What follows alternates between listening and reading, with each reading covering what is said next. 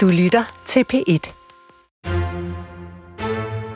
De fleste vil sikkert gerne tro, at det alene er viden og gode argumenter, der afgør, hvor man sætter sit kryds i stemmeboksen. Men det er det nu nok næppe. Vores politiske valg er påvirket af alle mulige psykologiske processer, som både politikere og spindoktorer forsøger at påvirke. Og det skal Brinkmanns Brix handle om i dag, hvor målet er at blive klogere på, hvilke politiske faktorer og psykologiske faktorer, der afgør vores valg. Forhåbentlig kan det gøre os alle bedre rustede til at træffe nogenlunde informerede beslutninger inde i stemmeboksen. Velkommen til. Som professor i psykologi undersøger Svend Brinkmann, hvorfor vi mennesker handler, som vi gør. Her i programmet har han ikke mennesker på briksen, men tendenser i samfundet, sindet og menneskelivet. Man siger, at psykologi er videnskaben om det, som alle ved i forvejen, men sagt på en måde, som ingen forstår. I Brinkmans Brix er målet at sige noget, som ingen har tænkt på før, på en måde, som alle kan forstå. For nylig viste en undersøgelse fra Aarhus Universitet, at det gælder for mænd, at jo stærkere de er rent fysisk, desto mere er de modstandere af lighed i samfundet. Stærke mænd er altså statistisk set økonomiske liberalister. Andre undersøgelser, der dog også er ret kontroversielle, har indikeret, at venstreorienterede statistisk set er lidt mere intelligente end højreorienterede. Den slags er eksempler på undersøgelser, der ser på sammenhængen mellem personfaktorer og politiske holdninger. Og det er en del af et forskningsområde, der kaldes politisk psykologi. Det er et tværfagligt område, der er både psykologer involveret, øh, og, og samfundsforskere, politologer, økonomer, øh, alle mulige. Og det er altså vældig nyttigt at kende til her i en valgkampstid. Og det er det, Brinkmanns Brix skal handle om i dag. Politisk psykologi. Og øh, til at hjælpe mig med at belyse den politiske psykologi, så har jeg inviteret to gæster. Og den ene er Rune Slothus, som er professor i statskundskab på Aarhus Universitet, forsker i politisk holdningsdannelse, holdningsdannelse blandt andet. Velkommen til, Rune. Tak. Og den anden er Billy Adamsen, først og fremmest tidligere spindoktor, bliver nogen endda kaldt Danmarks første spindoktor. Øh, Paul Nyrup Rasmussen ansat dig i 96 som øh, personlig rådgiver. Senere har du arbejdet for Brian Mikkelsen, men du er også forskningsleder og forsker i ledelsesudvikling og forfatter til en række fagbøger. Så du har et langt CV, Billy Adamsen. Tak fordi du er med. Også til dig. Selv tak. Og velkommen til. Jeg vil selvfølgelig ikke spørge jer om, hvem I stemmer på, men jeg vil indledningsvis gerne høre jer om, hvor meget I tror, at jeres egen psykologi, jeres eget sind på den måde, spiller ind på jeres politiske holdninger, fordi det er jo tit noget, vi sådan øh, mener gælder for de andre. Øh, de almindelige vælgere derude, de er påvirkelige, og, og der kan man nørkle med deres psykologi, men det gælder måske ikke for os, der har den faglige viden. Så skudt sådan lidt fra hoften, hvad mener I om det? Hvor meget af jeres valg, øh, hvor meget af det hænger sammen med øh, jeres psykologi, Rune Slothus? Hvad siger du til den? Jamen, jeg tror ikke, vi er så forskellige fra andre vælgere eller andre individer. Vi, der er nogle grundlæggende træk ved os som mennesker i vores grundlæggende, den måde vores øh, sind og, og, og øh, hjerne fungerer på, som, øh, som er nogenlunde, som jo gælder, uanset om man er øh, spindoktor, journalist, øh, forsker eller har, har et andet job. Så jeg tænker, at øh, jeg er præcis lige så formet af min øh, personlighedstræk og min fordomme og min øh, opvækstvilkår osv., som, øh, som de fleste andre. Er det noget, du bruger i din egen holdningsdannelse? Øh, altså udover at du jo er øh, forsker på området, så er du jo også almindelig borger i vores demokrati, og dermed vælger. Øh, er din sådan faglige, professionelle viden om øh, politisk psykologi noget, du bruger til selv at blive en mere informeret vælger? Jeg tænker i hvert fald tit på, at øh, når, når jeg selv øh, hører noget i den politiske debat, eller øh, har nogle meninger selv, så tænker jeg, altså analyserer jeg jo tit mig selv. Det kan man nok ikke lade være med, når, man, øh, når mit, mit arbejde og min passion er jo også at undersøge, hvorfor går vi rundt og mener, som vi mener, mm-hmm. som almindelige mennesker. Og der tænker jeg tit på, øh, i min opfattelse af aktuelle sager, der dukker op, eller holdning til spørgsmål, at, øh, at, at, at her skal jeg lige tænke over, at øh, der kunne jo også være en anden side af sagen, som jeg måske er blind for, øh, fordi jeg står der, hvor jeg står. Og så kigger jeg på dig, Billy Adamsen, fordi du har jo været, som jeg nævnte, spindoktor simpelthen, mm. og måske endda den første af slagsen, og kender dermed til det, vi taler om i dag, også fra indersiden, kan man sige. Øhm, I hvor høj grad ser du dig selv øh, som vælger i lyset af alt det, du ved om spin og politisk psykologi og måden, vi påvirker øh, vælgeres holdninger på? Jamen det er jo ligesom Rune er inde på. Altså, vi er jo ikke så anderledes øh, end, end alle andre vælgere. Øh, vi har en umiddelbar reaktion på det, der sker omkring os.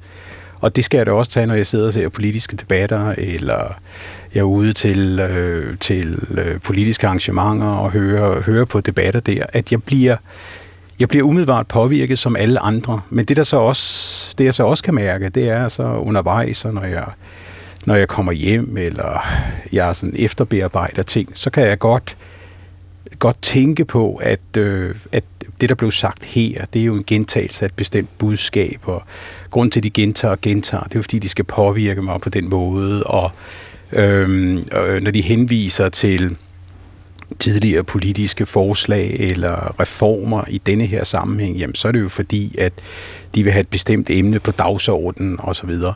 så der er sådan nogle, der er sådan nogle ting, som, som kommer efter, hvor jeg kan mærke, at jeg bruger mine erfaringer og min viden om, hvorfor de egentlig gør det, og hvorfor de taler på den måde, og hvorfor de har formet et budskab på den måde. Mm-hmm. Men umiddelbart, der, der kan jeg sådan blive begejstret, jeg kan blive vred, og jeg kan sige, ah, det er også rigtig godt, det er det, vi har brug for. så kan der altså gå lidt tid og tænke, ah, det er absolut ikke det, vi har brug for. Men altså, jeg kan blive grebet på samme måde. Ja, Ja, der er måske sådan et tidsaspekt i det. Jeg kommer i hvert fald til at tænke på, at når jeg øh, overværer politiske debatter, øh, hvad enten det er øh, live og fysisk til stede, eller det er via tv eller andre medier, så øh, har jeg det sådan, at jamen, hvis der er nogen, jeg godt kan lide, en person, der fremstår virkelig sympatisk, så noterer jeg mig i mit baghoved, at den person skal jeg nok ikke stemme på. Fordi jeg ønsker ikke at stemme på en, alene fordi jeg kan lide vedkommende som menneske. Jeg ønsker at stemme på nogen, der faktisk repræsenterer de holdninger, jeg har. Og det kan jo sådan set godt være mennesker, som jeg ikke bryder mig om personligt, men som er de bedste til at forvalte netop mine holdninger. Og, og det er sådan en lille... Øh, jeg ved ikke, om det er et fif. Det er heller ikke, fordi lytterne behøver at være enige i, at, at det er en god øh, sådan, øh, ting at arbejde ud fra, men det er i hvert fald noget, jeg gør. Det bedste er selvfølgelig, hvis det er mennesker, man både kan lide, øh, som personer og er enige med holdningsmæssigt, men desværre harmonerer de to ting jo ikke altid. Og nu, nu men det, er, gør, det gør de jo faktisk tit. Det gør de simpelthen. Så det, det, det er jo sådan, øh, at der tit kan være en... Øh, at, at ens holdninger til et spørgsmål kan også smitte af på vurderingen af de politikere, der står for det synspunkt. Mm. Eller man kan, og det har man undersøgt? Det, det, det, har man, det har man undersøgt, og det er også øh, det, jeg nævnte før, når jeg nogle gange selv øh, tænker over mine politiske holdninger, øh, øh, så er det jo også min bevidsthed om, at øh, de holdninger, jeg selv har i forvejen, øh, det ved vi fra forskellige øh, undersøgelser, de farver, hvordan man ser verden, det tænker jeg, det gælder også for mig. Så hvis der er et politisk mm. parti, der kommer med et forslag, som jeg umiddelbart tænker, det lyder måske ikke særlig, øh, særlig klogt, eller særlig smart at gøre, øh, så kan man så vil jeg jo også øh, gribe i egen barm og tænke, at øh, jamen, det kan jo være, at hvis nu forslaget kom fra et andet parti, så ville, øh, så, så ville, det, øh, så ville det måske øh, øh, lyde mere fornuftigt. Og det har jeg faktisk nogle gange sådan om, om morgenen, hvis jeg hører noget i radiovis med et halvt øre, et eller andet forslag, der er kommet, tænker jeg sådan, det, nå, hvad, skulle det, nu, skulle det nu være noget? Og så hører jeg, hvilket parti det kommer fra, og det er et parti, som jeg egentlig synes normalt er ret fornuftigt, tænker jeg så, nå, det er måske i virkeligheden et ret godt forslag. Ja. Øhm, det er i hvert fald, øh, og, og, og det, det er den slags mønstre, øh, øh, som jeg blandt andet i min egen forskning har kigget på, øh, og det, det er ret, øh, ret udbredt, og det, og det er jeg sikker på, at Billy også kender fra, mm.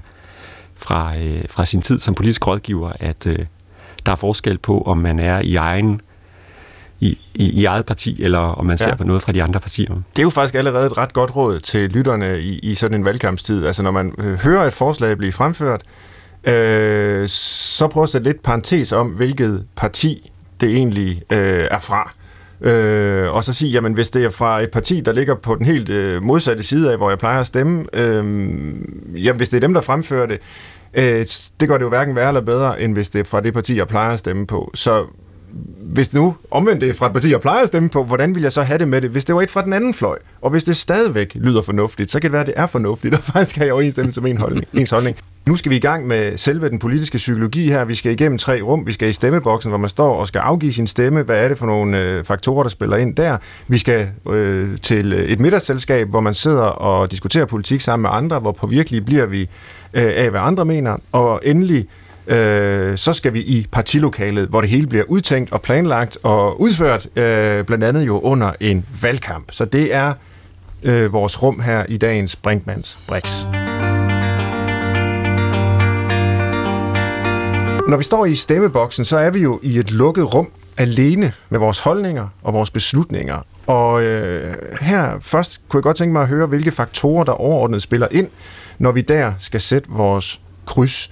Og Rune Slothus, øh, du er jo som øh, forsker på området, holdningsdannelse, den bedste til at spørge om det, tror jeg. Så, øh, og jeg ved godt, det er et meget stort og komplekst område, men, men kan du sådan øh, give os øh, den, den hurtige version af, hvad det er for nogle faktorer, der spiller ind på, på holdningsdannelse, når man står og skal sætte sit kryds? Øh, ja, det kan, jeg, det kan jeg godt. Og det, den, den øh, korte version er, at øh, vi står alene i stemmeboksen, men øh, vi har også en del bagage med derind, så vi er ikke helt alene endda, når vi står der og skal sætte et kryds. Øh, men man kan sige, der er... Øh, øh, der, hvis der, der er sådan to sæt af, af, af typer af, af indflydelse på, hvordan vælgerne sætter deres kryds, og det ene, det ene sæt af, af faktorer øh, knytter sig til, til personen selv, individet selv, Øh, Øh, og det er både øh, i, i forhold til sådan personlighedstræk, og, øh, men også de, de, de opvækstvilkår, man har haft, øh, og, øh, og også hvilken social position man har i samfundet. Altså det er stadigvæk sådan, at, øh, at øh, social baggrund betyder noget for, hvordan øh, vælgerne stemmer. Altså, og øh, herunder også øh, øh køn, øh, uddannelse, alder for eksempel. Og hvordan vender de parametre så, altså kvinder, mænd og uddannelse osv., hvordan ligger det på en højre-venstre skala eksempelvis? Jamen kvinder er, har en tendens til at stemme lidt mere til venstre, øh, hvor mænd har en tendens til at stemme lidt mere til øh, højre. Øh, det kan man så diskutere, hvad det præcis skyldes, øh, og også om det knytter sig til, øh, øh, at kvinder i højere grad er ansat i den offentlige sektor, og mænd i højere grad i den private sektor, eller om det skyldes forskellige værdier og holdninger. Øh, det, det, det kan vi komme tilbage til, og det er jo nok et, et, et mix øh, af det hele. Ja, måske øh, skyldes det sådan helt grundlæggende evolutionære mekanismer, vil, vil nogle af mine kolleger i hvert fald argumentere for, ikke? Altså kvinden, der skal drage omsorg og være solidarisk og passe på de andre, og mand, der skal ud og føre krig og nedlægge de andre. Det er så en meget øh, sige, grov øh, og forsimplet øh, udlægning af højre-venstre skalaen, men ikke desto mindre. Altså, øh, kunne den slags måske også forklare noget? Ja, det er i hvert fald et, øh, et teoretisk perspektiv, der er under, øh, under sådan er, er er bliver mere og mere populært inden, eller i hvert fald er, er begyndt at få øh, en vis øh, tilslutning inden for statskundskaben. Det, man kalder evolutionær psykologi, ja, som sådan, at, at vores beslutninger og måder at bearbejde information på kan, kan spores til dybe evolutionære øh, forhold. Øh, men det kan være svært nogle gange øh, at øh, helt at, øh, at vise, om det om det lige er den ene eller den anden faktor, der, der, der forklarer øh, øh, forskellene. Ja. Øh, men øh, der er altså, øh, ja, så der er de her individforskelle, øh, altså der er nogle, nogle faktorer ved individet selv, øh, men så er der jo også øh, øh, en, man kan sige over tid har de her sociale baggrundsfaktorer øh, øh, kom, er kommet til at betyde mindre. Øh, mm-hmm. øh, og øh, i stedet for kan man sige, at folks øh, grundlæggende holdninger øh, og holdninger til enkelte spørgsmål er begyndt at fylde mere. Så i en eller anden forstand kan man sige, at øh, vælgerne er blevet øh, frisat fra deres tidligere øh, klasseposition eller deres tidligere placering i den sociale struktur. Men altså kun til et vist, en vis grad, fordi uddannelse for eksempel også øh, hænger øh, tæt sammen med øh, holdninger til nogle af de spørgsmål, der fylder meget i, øh, i dansk politik øh, i de her år, for eksempel i forhold til indvandring og integration. Øhm. Så hvor man tidligere kunne forudse øh, ret let måske, hvad folk ville stemme på ud fra deres erhvervsmæssige status, for eksempel, var man arbejder, eller var man selvstændig, eller var man landmand, eller så er det i dag vanskeligere. Ja, det er vanskeligere. Så man ja. kan spørge, som du sagde, spurgt til, øh, hvad, hvad, hvad, hvad påvirker, øh, hvordan vi stemmer, når vi står der alene i stemmeboksen? Så man kunne spørge, kan man allerede på en vælger, der står i kø der foran stemmeboksen, se, hvad vedkommende vil, øh, vil stemme? Øh, og det kan man altså godt stadigvæk øh, i, i et vist omfang, altså med køn, alder, øh, uddannelsesniveau osv. Øhm, og jo også fordi, at øh, ens øh, livsstil og hvor man bor, øh, jo også kommer til udtryk i, hvordan man ser ud og hænger sammen med, hvordan man stemmer.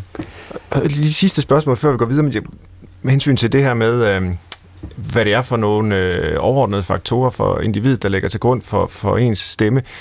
Altså, i hvilken udstrækning stemmer folk imod deres egne interesser, som jo selvfølgelig ikke kan gøres objektivt op. Det kunne det måske i høj grad tidligere. Hvis du var arbejder, så er det klart, at du stemte for arbejderklassens interesser, mm. øh, og så fremdeles. I hvilken udstrækning kan folk finde på at stemme imod det, der objektivt set må være i deres interesse? Øh, jamen det er, det er et, et rigtig, rigtig interessant spørgsmål. Øh, fordi hvad er egentlig, hvad, hvad er sådan den korrekte stemme? Eller hvad, hvad, hvordan stemmer man rigtigt? Ja. Øh, og det er... Øh, Øh, det tror jeg, man skal være mere øh, en, en, en, en psykolog eller polisolog for helt at give et øh, fast svar på. Fordi hvad, hvad er egentlig ens... Øh, nu taler du om den en sådan, hvad der er helt præcist er ens øh, egen interesse. Mm. Øh, men hvem siger, at det er ens snævre interesse? Hvad er godt for mig, øh, der er er den bedste målestok for, hvordan man skal vurdere de politiske valgmuligheder, man har. Mm-hmm. Men, men, men det er jo ellers en udbredt opfattelse, at, øh, at øh, hvis politikerne giver vælgerne noget, øh, altså folk, øh, så, så, så gavner det politikerne. Øh, der er den her idé om, at, at vælgerne stemmer med tegnbogen eller, eller med deres egen privatøkonomi. Øh, og den virker jo meget plausibel, og man tænker sådan, jamen det, det, det må der da være noget om. Øh, men det er faktisk meget svært at vise øh, øh, med på en systematisk øh, måde i forskningen, om det faktisk øh, har ret meget for sig. Okay. Altså de resultater, der er, øh, tyder på, at øh, folks snævre egen interesse ikke betyder øh, specielt meget. Det er jo interessant, fordi politikerne lader i hvert fald til at, at have den opfattelse, når for eksempel man øh, freder øh, boligskatterne med, med udgangspunkt i, at jamen, rigtig mange danskere ejer deres egen bolig. Øh, så, så det vil være måske politisk selvmord at begynde at, at skrue på det, selvom der måske kan være udmærkede argumenter for det igen. Vi skal ikke tage stilling til argumenterne her. Men alene det, du siger nu, øh, synes jeg var spændende i, i relation til sådan en diskussion. Altså, at, ja. øh, det skal man måske ikke være så bange for. Altså, folk kan godt tænke ud over deres meget snævre private interesser, siger du. Jamen, jeg, jeg siger, det, det ved vi rent, altså vi ved ikke ret meget om det, fordi Nej. det er meget svært øh, at finde øh, sådan, øh, øh, for forskere at finde gode situationer og teste øh, den hypotese i. Øh, men lige præcis øh, de her nye øh, boligskatter øh, er et øh, rigtig godt eksempel på et politisk forslag. Øh, øh, det er godt nok ikke vedtaget formelt på Christiansborg, men der er jo et, et forlig af partier på Christiansborg, der, øh, der vil indføre nye øh, boligskatter og nye ejendomsvurderinger. Og det er jo noget, hvor den enkelte øh, boligejer helt præcis kan se, hvad betyder det for min økonomi? Øh, fra det ene år til det andet år. Fra før reglerne trådte i kraft til nu er de trådt i kraft. Øh, øh, nogle øh, øh, boligejere vil endda få en kontant check tilbage fra skat, fordi de har betalt for meget i boligskat. Så det er jo et eksempel på øh, en helt konkret øh, politisk øh, beslutning øh, med nogle helt håndgribelige øh, kroner og øre øh, konsekvenser. Øh, og faktisk er det også øh, så god en øh, så godt et eksempel, at, øh, at jeg sammen med øh, to kolleger er i gang med øh, at, at undersøge holdningerne til lige præcis det spørgsmål. Mm-hmm. Nå, men, men, men vi ved ikke endnu, hvad, øh, hvad resultaterne viser. Mm-hmm. Billy Adams, nu ser jeg så over på dig, og øh, kunne tænke mig at spørge til din erfaring som praktiker på området. Sådan øh, helt åbent, hvor påvirkelige mener du, vi er som vælgere? Ja, altså det er ikke kun for erfaring, men hvis, hvis jeg lige må supplere øh, noget af det, Rune siger, altså der er faktisk, øh, har været over de sidste... Øh, 28-30 år har der faktisk været en, en, øh, en forskning inden for den politiske psykologi, der specifikt har set på, på andre faktorer, der kan påvirke vælgerne, mm. øh, mhm. både når de stemmer, men også når de vælger partier. Det er den del, som, øh, som tager sit udgangspunkt i den amerikanske psykolog øh, Leon Festinger og hele hans teori omkring dissonans. Øh, og, øh, og, og, og i, i særdeleshed inden for de sidste det kan være, du lige skal øh, forklare dissonansbegrebet for lytterne. Ja, ja, dissonansbegrebet er en, en, hvad kan man sige, sådan en mental tilstand eller en kognitiv tilstand, man kommer i, når, når der er en modsigelse i det, man tror og det, man gør, mm. for eksempel. Ikke? Altså hvis man er, hvis, hvis man er ryger, og øh, man har bildt sig selv ind, og man, man, øh, man har en, øh, en bedstefar, der røg øh, 20 cigarer om dagen og blev 92 år, jamen så har man det godt med at ryge, lige indtil man bliver konfronteret med nogle fakta om, at øh, passiv rygning, selv passiv rygning, fører til, at du får lungekancer og andet. Så opstår der en, en, en, en sådan en intens situation, hvor der skabes noget, noget uro, øh, og som man forsøger øh, at, at, øh, at, at finde en balance i, altså komme tilbage til, til en, en form for harmoni, sådan mental harmoni. Øh, og der er der i de, i de, alene i de sidste 12 år, har amerikanske forskere set på, hvad denne her tilstand af dissonans egentlig gør ved vælgerne. Øh, og øh, det, der også er interessant i meget af den forskning, er faktisk, at George Orwell gammel begreb omkring double thinking, altså at man, man, kan, at man kan leve med en, en, en konstant uro og modsigelse øh, stort set hele tiden. Hvis bare man, man lukker ned for det ene en gang imellem, og så åbner for det andet, så kan man, så kan man leve. Ikke? Altså, mm. man kan mm. stå og, og, øh, og for eksempel øh, tale om, at, øh, at, øh, at man ikke skal have øh, hvad hedder det, for mange privatskoler, øh, fordi vi alle sammen skal have en, en, en, en, en, en stor folkeskole. Øh, og så viser det sig alligevel, at, at, øh, at politikere selv har deres børn i, øh, i, øh, i øh, privatskoler. Og det er jo sådan en, det er jo sådan en altså, den skal man jo selv leve med. Ikke? Og det er jo sådan en dissonans-tilstand, som, som vi er med i. Ligesom, jeg vil sige, øh, øh, i, i bestemte partier taler man jo også om det moralske i at behandle mennesker godt, når vi taler om, om øh, flygtninge, og vi taler om indvandring. Og alligevel så oplever vi også, at der blandt de selvsamme vælgere også er øh, en accept af, at man skal isolere nogen, og man skal have nogle grænser, og vi alligevel skal holde nogen ude. Og det er jo sådan en tilstand af dissonans. Og der viser undersøgelser blandt andet, at at øh, jo højere den tilstand er, altså befolkningstilstand, vælgertilstand er, når det kommer til, til dissonans, jo, jo mere bevægelse har du rent faktisk med hensyn til, hvilke kandidater du vil stemme på. Og det er jo sådan noget, du primært ser i USA. Jeg har ikke set tilsvarende undersøgelser af Danmark, og jeg tror ikke helt, vi, vi vil se, det tror jeg Rune også kan bekræfte, jeg tror ikke, vi, vi, vi vil se de samme, de samme sådan, øh, vælgerskred, som man gør for eksempel i USA, hvor man har øh, øh, andre typer af kandidater. Men når man, når man for eksempel ser på det amerikanske valg, og man ser for eksempel på, øh, på Donald Trump og hele, og hele hans udvikling som sådan, jamen så var han en kandidat, som blandt andet hos rigtig, rigtig mange vælgere kunne bringe dem ud af sådan en mental øh, tilstand af dissonans og over i sådan, en, i sådan en større harmoni med de budskaber, han kom med, både økonomisk, også i forhold til indvandring. Og, og det var altså noget, der blev udslagsgivende, og som blandt andet øh, strateger, altså rådgiverne og de politiske øh, øh, konsulenter omkring Hillary Clinton overhovedet ikke havde set på som mm. sådan, at det kunne være en udslagsgivende faktor. Når nu du siger Donald Trump, så kommer jeg til at tænke på, at øh, altså umiddelbart, så, så troede jeg egentlig, at han også kunne bruge, at du ville bruge ham som eksempel på en, der også kunne frembringe dissonans.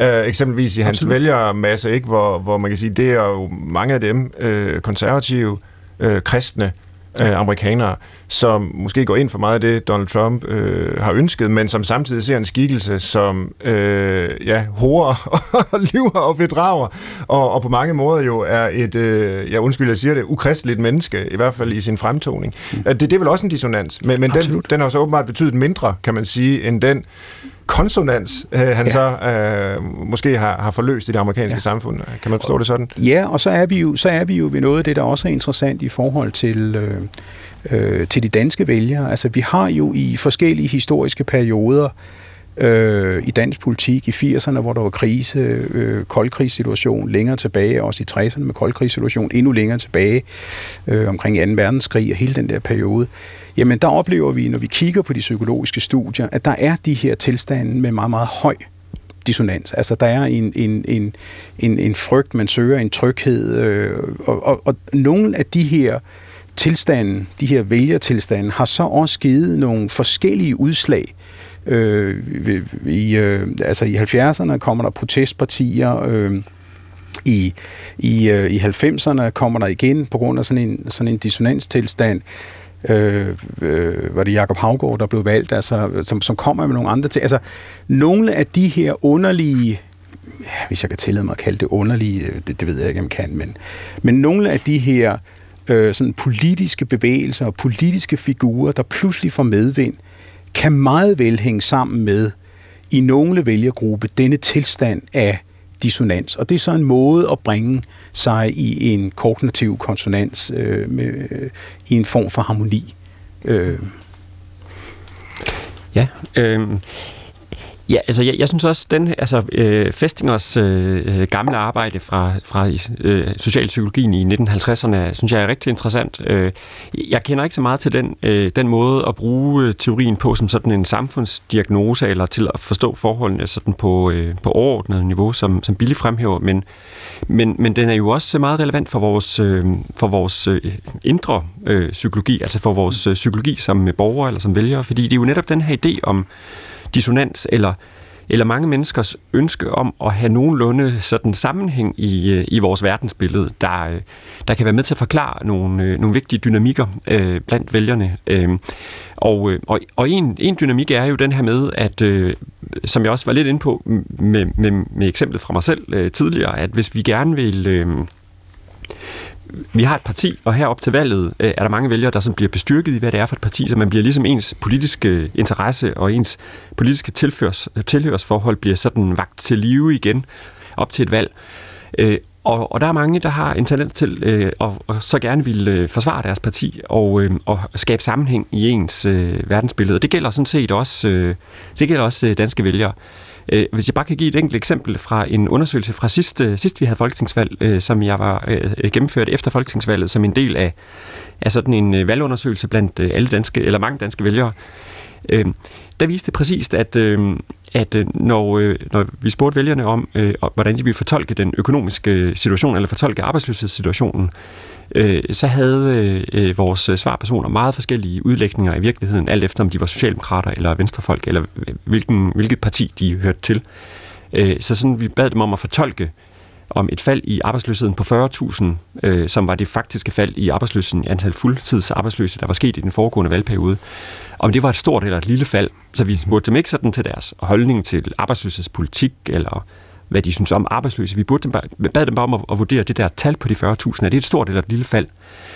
Øh, men vi havde tre versioner af spørgsmålet, så der var nogen, der fik at vide, at øh, de, de her faldet på de 40.000 var sket siden Helle Thorning øh, regering trådte til, eller øh, faldet var sket siden Lars Løkke Rasmussens regering gennemførte dagpengereformen. Begge dele jo tilbage i 2011, så over den der fireårige periode var, var der sket et fald i arbejdsløsheden, men var det tal stort eller lille? Øh, blandt socialdemokratiske vælgere, så synes øh, to ud af tre, at det var faktisk et ret stort fald, øh, når, det var, øh, når, når spørgsmålet nævnte Helle thorning Smiths regering. Men når Lars Lykkes øh, regering blev nævnt i forbindelse med spørgsmålet, var det kun en ud af tre øh, socialdemokratiske øh, vælgere, som synes, at det var et stort fald, øh, de 40.000 mennesker der. Og vi så det samme blandt de borgerlige vælgere, bare med omvendt foretegn. Ja, det var interessant. Øh, så det siger noget om, at, at den måde, vi fortolker øh, strømmen af nyheder, og, og, og den måde, vi sådan øh, tilpasser vores, øh, vores billede af, af, af virkeligheden, den, øh, den er i høj grad farvet af vores partipolitiske ståsted, i hvert fald de af os, der har et partipolitisk ståsted. Øh, og det passer jo meget godt med den der øh, dissonanstanke, at, at for mange forskellige øh, øh, opfattelser, der, der strider øh, til højre og venstre, er, er svært for mange vælgere at, øh, at, at kapere. Og hvad det lige præcis er, der, der er sådan de dybere psykologiske øh, faktorer, der kan forklare det, om det er sådan et ubehag, eller om det er en grundlæggende øh, Øh, disposition til at bakke op om vores gruppe, øh, for ligesom også at, at kunne koordinere samarbejde. Øh, ja, det, det er sådan omdiskuteret, men, men vi kan i hvert fald se nogle meget tydelige mønstre i, at øh, folks opfattelser og fortolkninger af nye historier i, i, i medierne følger partipolitiske øh, linjer.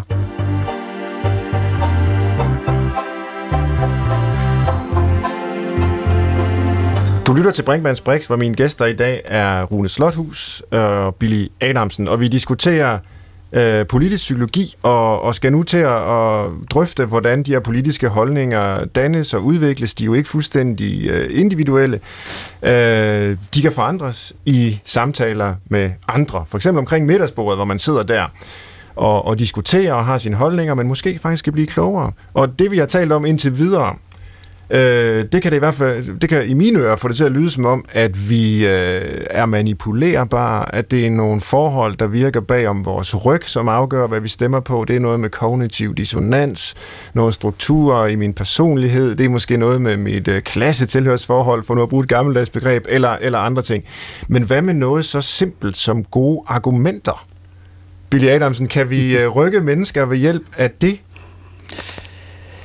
Altså, det kan man jo godt, men, men, også, det er, men også det er jo meget, meget, øh, meget kompliceret. Øh, og det er blevet endnu mere kompliceret, øh, fordi for det første så, så er en af de store udfordringer, alle politikere står med i forhold til vores demokrati, i forhold til vælgerne, det er, hvor meget ved vælgerne, altså faktuelt, altså hvilken objektiv viden har de rent faktisk.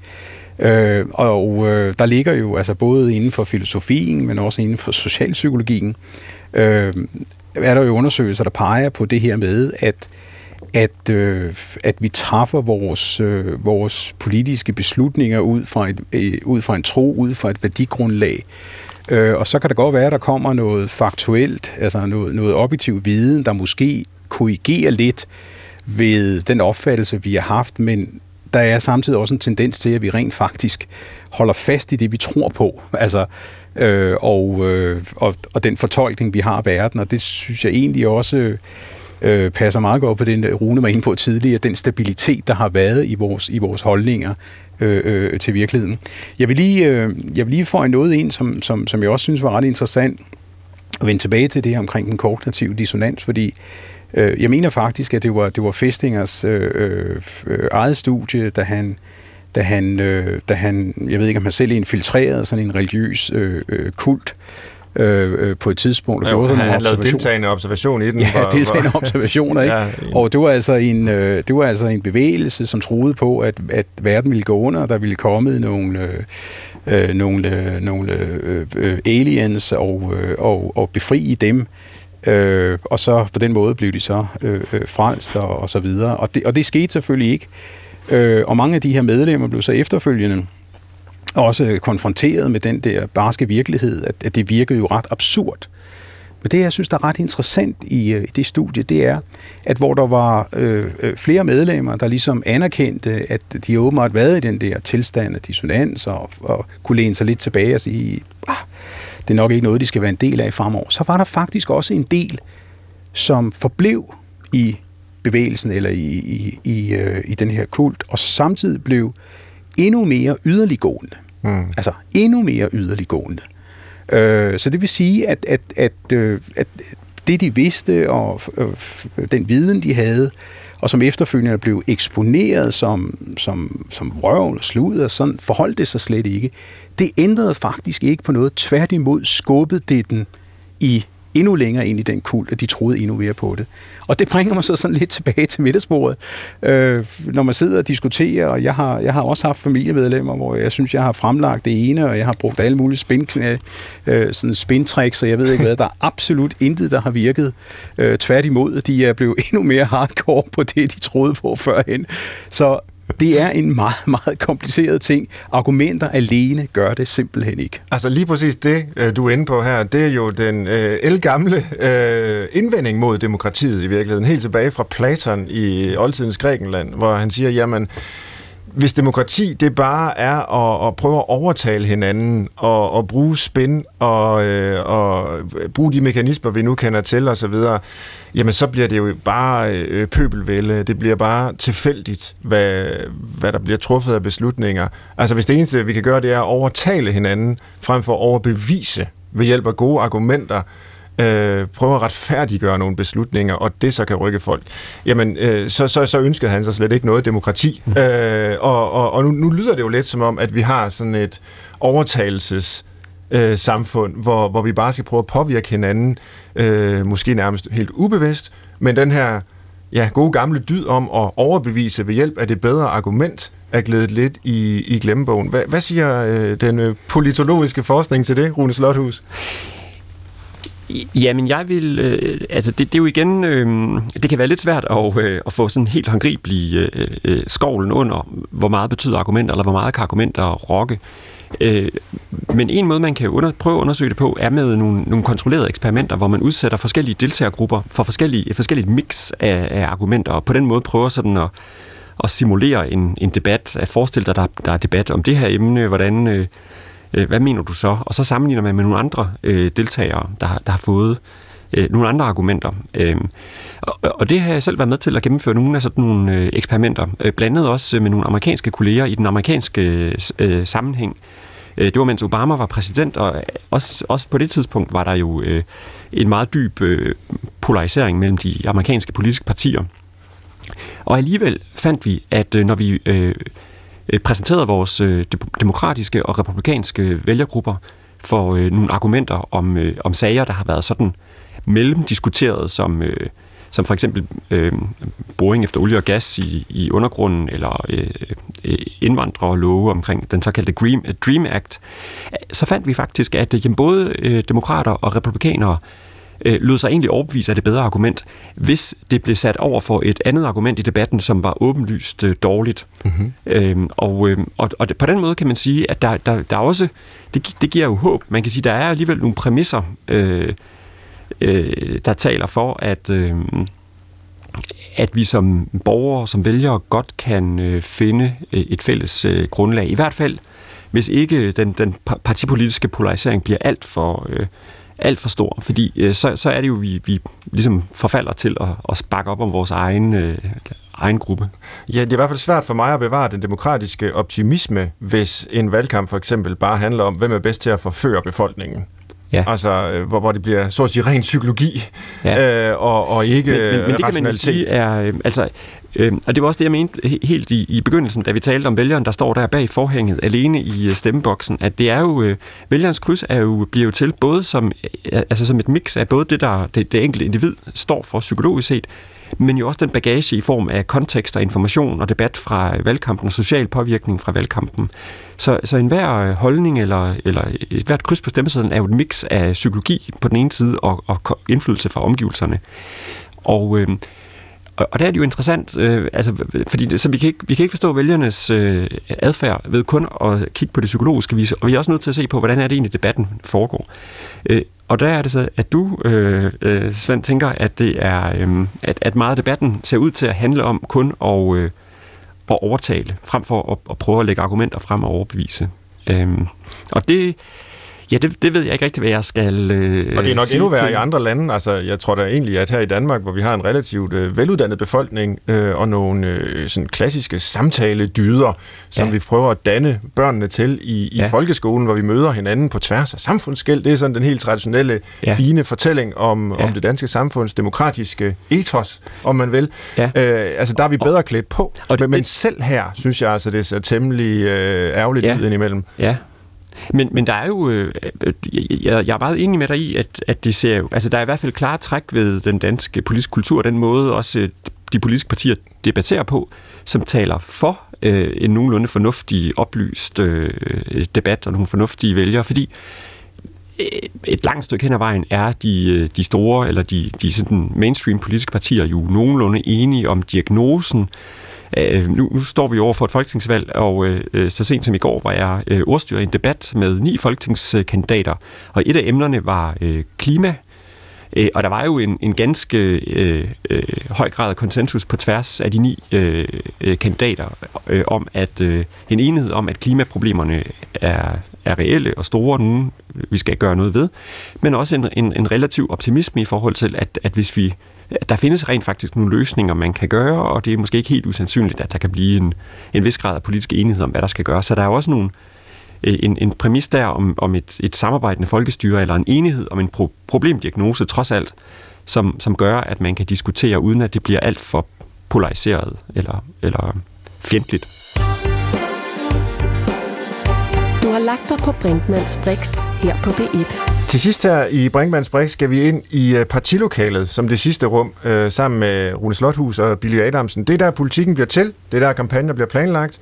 Det er det, der samtidig kaldes øh, det politiske maskinrum. Øh, ja, det er måske også på Slottholmen på Christiansborg, men, men, men en del af det er jo også der, hvor man planlægger en, øh, en valgkamp. Øh, og Billy Adamsen, der har du jo en særlig ekspertise, og har på mange måder været forgangsmand for det, der altså virkelig er øh, eksploderet i de seneste 20 år med, med PR-folk, kommunikationsrådgiver, spindoktorer og hvad det alt sammen kaldes. Og du var en af de første, hvis ikke den første, tilbage i 90'erne. Hvad havde du egentlig dengang at arbejde med som spindoktor? Øh, hvad var din opgave? ja, altså det var sjovt nok, på det tidspunkt tror jeg ikke, der var mange, der opfattede det som, at, at, det havde noget med spin at gøre som sådan. Det er jo bare et, et, et politisk arbejde. Senere der er der jo fyldt, er der jo fyldt meget mere på. Jeg tror, en af de, jeg tror, en af de vigtigste ting at, øh, at forstå i den der sammenhæng, og, og det gør sig også gældende i dag, at, at det er da klart, at, øh, at kommunikationsfolk og reklamebureauer øh, spiller en væsentlig rolle øh, på hele den kommunikative side øh, som sådan, men det politiske system, vi har, øh, og de, øh, de politiske, altså og de vælgere og, de mål, og, og den målgruppe, vi har, øh, de, øh, de kan selvfølgelig øh, øh, påvirkes øh, nogle gange af nogle bestemte typer af slogans, og man kan lægge en bestemt linje, men det, der i sidste ende øh, øh, gør en forskel, det er jo så at sige øh, øh, det politiske budskab, altså trods alt den politiske substans. Altså hvad er det, man vil gøre, hvis man har, altså hvis man befinder sig i en situation med meget en arbejdsløshed, øh, man kender en, der er, øh, der er arbejdsløs for eksempel, øh, jamen, jamen øh, hvad vil man så gøre ved det her? Øh, jeg husker på et tidspunkt, øh, øh, at det var, øh, at der var et parti, jeg, jeg ved faktisk ikke, om det var Socialdemokratiet, det kan jeg ikke huske, men der var i hvert fald et eller andet med, hvor, hvor øh, hvor man helt specifikt kunne fremvise øh, og bevise, lægge dokumentation frem for, at man rent faktisk har gjort noget ved arbejdsløsheden, at på et tidspunkt i, i, øh, i 80'erne, øh, jamen, øh, der kendte vi alle sammen en, der var arbejdsløs. I, øh, i 90'erne, midten af 90'erne, der kendte vi alle sammen nogen, der var kommet i arbejde. Og så nogle identitetsskabende markører øh, skaber faktisk nogle øh, koblinger, øh, også nogle tillidsrelationer imellem politikerne, når de møder den i valgkamp på gaden, hvor de kan gentage nogle af de her budskaber, fysisk stå over for vælgerne. Og det er noget af det, som, som blandt andet kan påvirke øh, hvad hedder det, øh, øh, vælgerne i, øh, i en positiv retning. Øh. Har I eksempler på øh, virkelig velgennemførte, succesrige politiske kampagner, der har rykket noget? Altså man kan jo sige, at, øh, at et, hvert, et hvert parti, der vinder et folketingsvalg, der har kampagnen været succesfuld. Der har man gjort noget rigtigt i hvert fald. der har man gjort et eller andet rigtigt. Ja. Spørgsmålet er bare, om man ved, hvad det er, man har gjort. Det er jo sådan det, der er.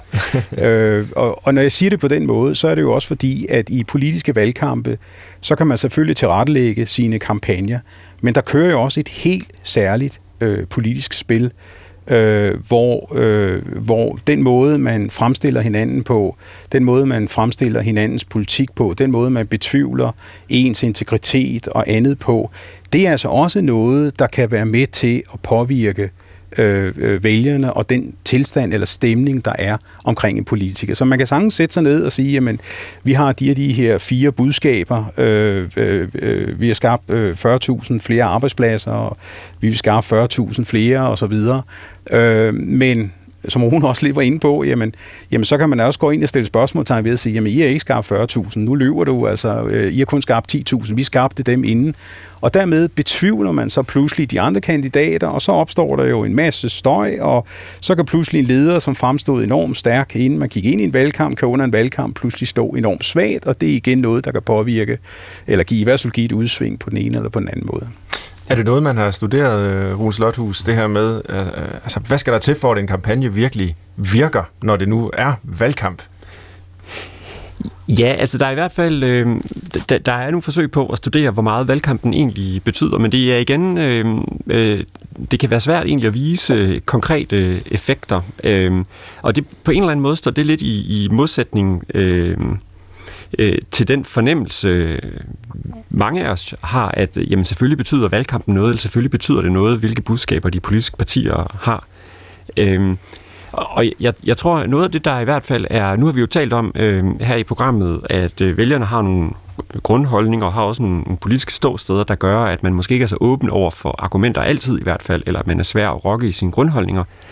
Men noget af det, øh, de politiske partier jo så kan forsøge at gøre, er ikke nødvendigvis at, at, at ændre vælgernes øh, grundlæggende holdninger, men få vælgerne til at skifte opmærksomhed, eller få vælgerne til at fokusere på noget bestemt. Øh, og, det er, og, og det vil jo sige kampen om øh, dagsordenen, men også, også øh, kampen om at være, øh, være den politiker eller det politiske parti, som formulerer et svar på, øh, på nogle bekymringer hos vælgerne. Det kan jo godt være bare nogle bekymringer hos udvalgte dele af vælgerne, men, men nogle vælgere, som måske øh, står og vakler mellem forskellige partier, som måske ligger på hver sin side af den politiske midte, og dermed er, er rigtig interessante vælgere at flytte i forhold til at få et flertal for en, øh, en bestemt statsminister. Og Øh, og, og der er et par eksempler på det øh, fra Socialdemokratiets side, tænker jeg, kan både være øh, ved op til folketingsvalget i 2015, hvor, øh, hvor øh, øh Helle thorning Schmidt stod i spidsen for partiets kampagne om øh, med, med sloganet Det Danmark, du kender. Øh, og jeg tror, det byggede på en, en, en analyse øh, hos øh, Socialdemokraterne om, at der var en stemning blandt øh, i hvert fald øh, en del af vælgerne om, at at øh, det hele var blevet lidt mere utrygt, eller der, der, der, der sker så meget i verden, det har det jo egentlig altid gjort, men, men en fornemmelse hos vælgerne af øh, et, et, et, en eller anden diffus form for utryghed, som øh, jeg tror partiet forsøgte at tale ind til, og det var jo i hvert fald et eksempel på øh, øh, en, en, en valgkamp, der var vellykket i den forstand, at Socialdemokraterne, Socialdemokratiet gik frem i løbet af valgkampen. Partiet tabte så valget, kan man sige, i og med, at der ikke var flertal for, at Helle Thorning øh, kunne fortsætte som statsminister. Men man kan sige, til gengæld kan man sige, at partiet øh, ved det foregående valg øh, vandt statsministerposten, selvom partiet måske tabte valgkampen, eller i hvert fald gik tilbage. Øh, men også for nylig, øh, altså her op til, øh, i, i tiden op til det nuværende folketingsvalg her i foråret 2019, har øh, Socialdemokraterne jo også forsøgt at tale til en bekymring øh, omkring øh, med hele spørgsmålet om pension. Altså en, be, en bekymring hos nogle øh, vælgere om, at øh, at der, det er utrygt at være på arbejdsmarkedet, der er risiko for nedslidning, der kan være lang vej til øh, mange år til, øh, til pensionen, og hvis pensionsalderen ovenikøbet stiger, så virker det uoverskueligt. Øh, og der har partiet jo øh, formuleret et forslag øh, til øh, øh en, øh, en mere fleksibel pension, eller en mere fleksibel tilbagetrækning, øh, som jo i hvert fald øh, i meningsmålinger ser ud til at have gavnet partiet. Det er svært selvfølgelig at vide præcis, øh, hvilke faktorer, der har, der har drevet øh, øh, holdningsskift, men, men i hvert fald sådan i, i, øh, i, i løbet af forårsmånederne er der jo sket et skifte, hvor mange vælgere er skiftet fra at have stemt på øh, Dansk Folkeparti og Venstre til, i stedet for at ville stemme på Socialdemokratiet. Og netop hos, øh, der, der er mange arbejdervælgere, som jo netop er dem, der har en bekymring i forhold til pensionsspørgsmålet. Så de her øh, eksempler med pension og med det Danmark, du kender, og sådan, er jo... Øh, er jo i hvert fald eksempler på, at, øh, at partierne kan forsøge at tale til en bekymring eller tale til nogle holdninger, der allerede findes hos vælgerne. Og som Bibi Adamsen øh, understregede før, så er det væsentligste nok trods alt substansen, altså indholdet i de politiske forslag, der bliver lagt frem. Men er det alligevel muligt at sige noget om, hvad indpakningen betyder? I hvert fald, når, når politikere øh, ikke lykkes, øh, når, når, når der er dårlige meningsmålinger, så handler det jo aldrig om, at politikken er forkert. Så handler det altid om, at vi ikke kommunikerer den tilstrækkeligt tydeligt. Øh, og, men det er måske også rigtigt. Altså, hvem ved, øh, noget, noget så banalt, som jeg tænkte, nu jeg kommer du lidt fra højre og venstre, men som nogle gange bliver diskuteret, når der er valgkamp, det er jo altså noget så banalt som valgplakaterne, ikke? hvor man kan sige umiddelbart, jamen der er der intet menneske i verdenshistorien nogensinde, der har set en valgplakat, og så tænkt, det person, øh, det, det, det menneske ser sødt ud, øh, ham eller hende vil jeg stemme på. Nej, det er der nok ikke, men der er i psykologien jo det, der hedder the mere exposure effect, mm. som simpelthen bare handler om, at jo mere man ser noget, desto bedre kan man lide det, ja. hvilket er, er Selv på sin vis helt absurd. Øh, tøjdyr, der går rundt. Det kan være øh, hvad som helst, så længe vi bare har set det før, og måske ja. set det mange gange, og måske ikke engang har opdaget, at vi har set det, ja. så kan vi bedre øh, lide det, end hvis vi ikke har set det. Så, øh, men, men, så, så det, er jo, det er jo indpakning, det her. Ja, ja, øh, ja. Men der er jo også, bare, bare lige forlængelse af det, Rune siger, og mm-hmm. det mhm. ved vi jo fra hele den, den sprogpsykologiske forskning omkring slogans, ja. at der ved vi jo blandt andet, at, at bestemte typer af slogans har en positiv effekt på modtageren. Altså for eksempel slogans, som er specifikke, øh, altså specifikke kommer med et specifikt budskab, ligesom, ligesom Rune her faktisk gør opmærksom på 40.000 arbejdspladser. Øh, vi har relevante øh, slogans, som er relevante i forhold til den tid, vi lever i, i forhold til den problemstilling, vi ved til gengæld også, at øh, negative og øh, abstrakte slogans øh, har sværere ved, at, altså meget ofte har en negativ indflydelse eller effekt som sådan, fordi det bliver noget smus, det bliver noget snavs. Så hvis man har planer om ligesom at bruge slogans af meget negativ karakter, så kan det godt være, at, øh, at man kan tiltrække sig opmærksomhed, men det er rent faktisk ikke noget, der har en positiv indflydelse på modtageren. Men, men man kan jo, øh, jeg, jeg er helt enig med øh, Billy i, at øh, der kan være, det kan være en fare at være for, øh, øh, at være for ekstrem eller for, for åbenlys, men man kan jo også have mere subtile budskaber, der også aktiverer øh, øh, underliggende holdninger hos øh, vælgerne. Og, og et eksempel på det, tænker jeg, kunne være øh, øh Venstres øh, øh, øh, valgkamp i 2001, dengang Anders Fogh var, var øh, ny partileder og, øh, og stod i spidsen for partiets kampagne, hvor partiet havde sloganet Tid til forandring. Og det ramte jo både ind i en periode, at nu havde vi set nok øh, til øh, en øh, socialdemokratisk ledet øh, regering øh, i, øh, i snart, øh, eller i omkring ni år, men også øh, ledsaget af billeder øh, af øh, etniske minoriteter foran en retsbygning, Øh, og, øh, og, og der stod bare tid til forandring, øh, og billeder, der blev indrykket i øh, Se og Hør og andre steder, hvor man rammer vælgere på, der ikke, altså i, i steder, der ikke nødvendigvis er, øh, er steder, man, øh, der er kendt for at diskutere øh, øh, politik øh, i, i alle detaljer. Men sådan et slogan, tid til forandring, kan jo så netop rumme en, en hel masse... Øh, øh, politisk indhold, fordi det, det, det henviser mere eller mindre implicit til, øh, til nogle underliggende holdninger. Så det er et godt slogan, øh, selvom, eller måske på, på grund af, at det faktisk er, er bredt, fordi man kan læse alt muligt ind i det. Er det det, du siger? Ja, ja, ja, mit, mit bud vil være, at det, var, det, var, det er et eksempel på et rigtig godt slogan, fordi det aktiverer. Øh, jeg kunne jo selvfølgelig godt, som forsker, vil jeg jo rigtig gerne øh, have nogle forskellige øh, vælgere i laboratoriet, og så udsætte nogle for det ene budskab og for det andet budskab. Øhm, og det har man gjort i, i USA, naturligvis, også i forskningen publicerede resultater. Og der kan man se, at en, en, valg, en valgvideo, en kandidat, der går rundt og trykker hænder eller taler om, om bestemte emner, øh, jamen der kan man simpelthen finde effekter af, øh, alt efter hvilke baggrundsbilleder, eller endda hvilken underlægningsmusik, der bliver brugt. Øh, så kan man bringe vælgerne i bestemte stemninger, der påvirker deres øh, øh holdning. Der er et sidste et sidste tema, jeg gerne lige vil øh, introducere og bede om at, at forholde jer til. Øh, fordi et er, at man kan tale med, med vælgere, man kan putte dem i laboratorier, hvis man er forsker, og man kan putte dem i en fokusgruppe, hvis man er et parti, der vil teste en kampagne af eller noget. Men hvad med det, som mange taler om for tiden, altså big data, store algoritmer på de sociale medier, hvor mange jo fanger nyhedshistorier op og bliver præsenteret for politiske budskaber. Vil vi se i fremtiden, at øh, spindoktorer og kommunikationsfolk bliver afløst af dataloger, som kan sidde og målrette noget fuldstændig specifikt til den enkelte på baggrund af øh, ens øh, tilhørsforhold til forskellige grupper, Altså ud fra et meget, meget stort datamateriale. Øh, Billy Adamsen, men, ville det gøre sådan en som dig arbejdsløs, tror du? ja, det ved jeg Det tror jeg ikke, ikke i det, jeg forsker i. Jeg har forsket i de sidste nej, mange år. Nej, nej, men... For mig kan de bruge big data lige så meget, de har lyst til. Men, men jeg vil bare sige, at big data er jo, øh, bliver jo brugt i, øh, i kampagner, øh, bliver jo brugt til at målrette budskaber, øh, øh, bliver brugt til at forstå øh, øh, hvad hedder, altså hele den kollektive intelligens bliver jo, bliver jo brugt til at, øh, at, at, at finde ud af, hvor, altså, hvordan skal man forholde sig til for eksempel den konkrete, eller nogle af de konkrete klima, klimaudfordringer, vi står overfor som sådan. Det er til gengæld, øh, og som jeg, som jeg selv øh, øh forsker en del i, øh, det er jo øh, hele brugen af, af, øh, af crowdsourcing, øh, hvor man simpelthen øh, outsourcer øh, særlige problemstillinger øh, til en, en, øh, en kollektiv gruppe med et eller andet erfaringsgrundlag, som sidder med en viden eller en visdom. Øh, og så får man samlet den, så får man samlet den ind, og ud fra den kan man simpelthen forudsige med langt større præcision end fra efterretninger og fra eksperter, som man får om, hvad det er rent faktisk, der vil ske i det videre forløb.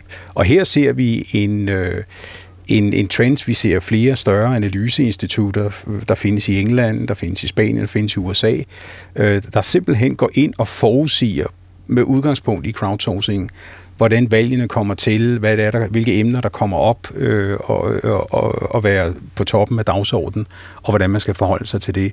Og det at, at bruge crowdsourcing er for det første meget omkostningstungt, det er meget, meget dyrt. Man skal, øh, man skal, øh, man skal være lidt af en ekspert for at arbejde med de her algoritmer, og man skal have programmører ind over, når man indsamler det. Men der er ingen tvivl om, at den viden, man får, er langt mere valid end den viden, du i dag kan indsamle. Øh, og det er samtidig noget, som du med langt større præcision kan forudsige, hvad der kommer til at ske i fremtiden, end den viden, vi rent faktisk har i dag. Hvordan ser du på fremtiden her, øh, Rune Slothus? Øh, går det mod øh, big data og andre nye løsninger? Ja, det tror jeg helt sikkert, det gør i den forstand, at øh, vi kan få mere og mere øh, præcise øh, øh, målinger af, øh, hvilke vælgere er modtagelige over for hvilke typer af budskaber. Øh, men det er jo i virkeligheden en, en videreudvikling af en øh, segmentering og en målretning af budskaber, som øh, allerede øh, altså amerikanske præsidentkandidater for 100 år siden, der tog med toget fra station til station og skiftede ud, hvilke emner de talte om, om mm. det var arbejdsløshed eller jordpriser. Øh, øh, og vi talte om, øh, indrykker man sine annoncer i Se og Hør, eller i Dagbladet Information, eller der, der har jo øh, der har jo altid været en tænkning i segmentering og målretning af budskaber, men det er klart, at med med muligheden for at indsamle øh, data, med, med bedre mulighed for at analysere de her enorme mængder af data, og, og også med en hel masse øh, mere målrettede kanaler via sociale medier, øh, så vil der vel ske, så, så, så er der sket en intensivering af mulighederne for, øh, for at nå vælgerne og forsøge at overbevise dem.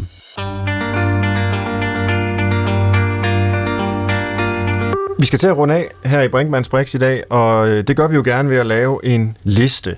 Og i dag skal listen øh, selvfølgelig relateres til politisk psykologi, og jeg har tænkt mig at invitere jer til at bidrage med svar på, hvordan man undgår, til at, øh, undgår at lade sig udnytte af partiernes spin og al den viden om politisk psykologi, politisk holdning, holdningsdannelse, som, som, som findes nu. Og det kan også være big data øh, og hele den der algoritmetænkning, som øh, påvirker vores holdninger, når vi øh, er på de sociale medier og andre steder. Kan I, øh, kan I hjælpe mig her?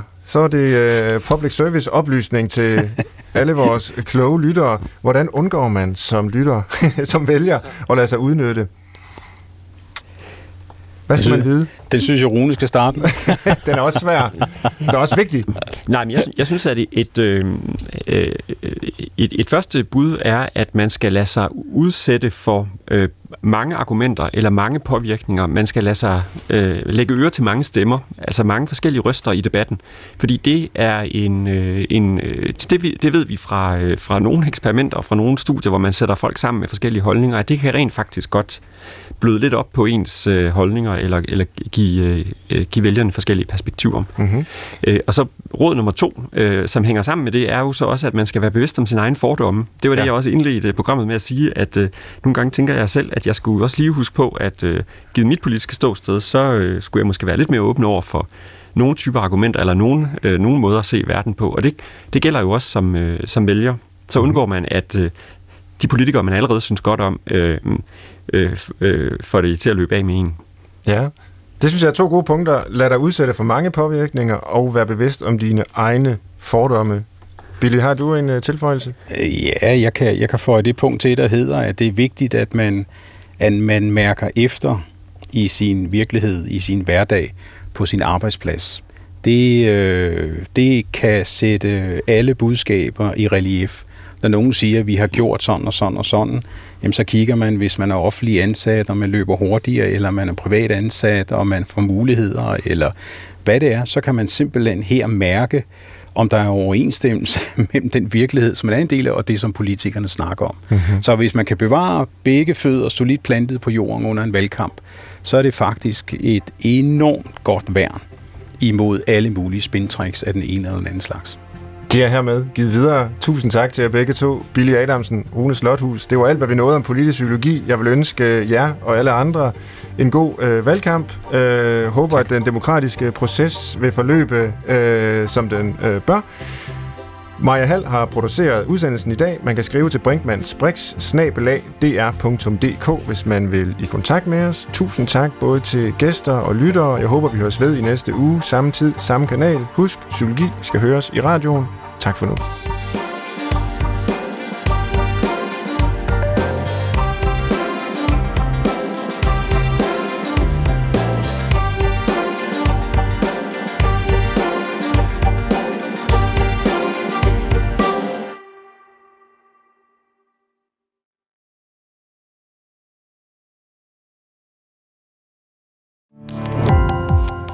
Gå på opdagelse i alle DR's podcast og radioprogrammer. I appen DR Lyd.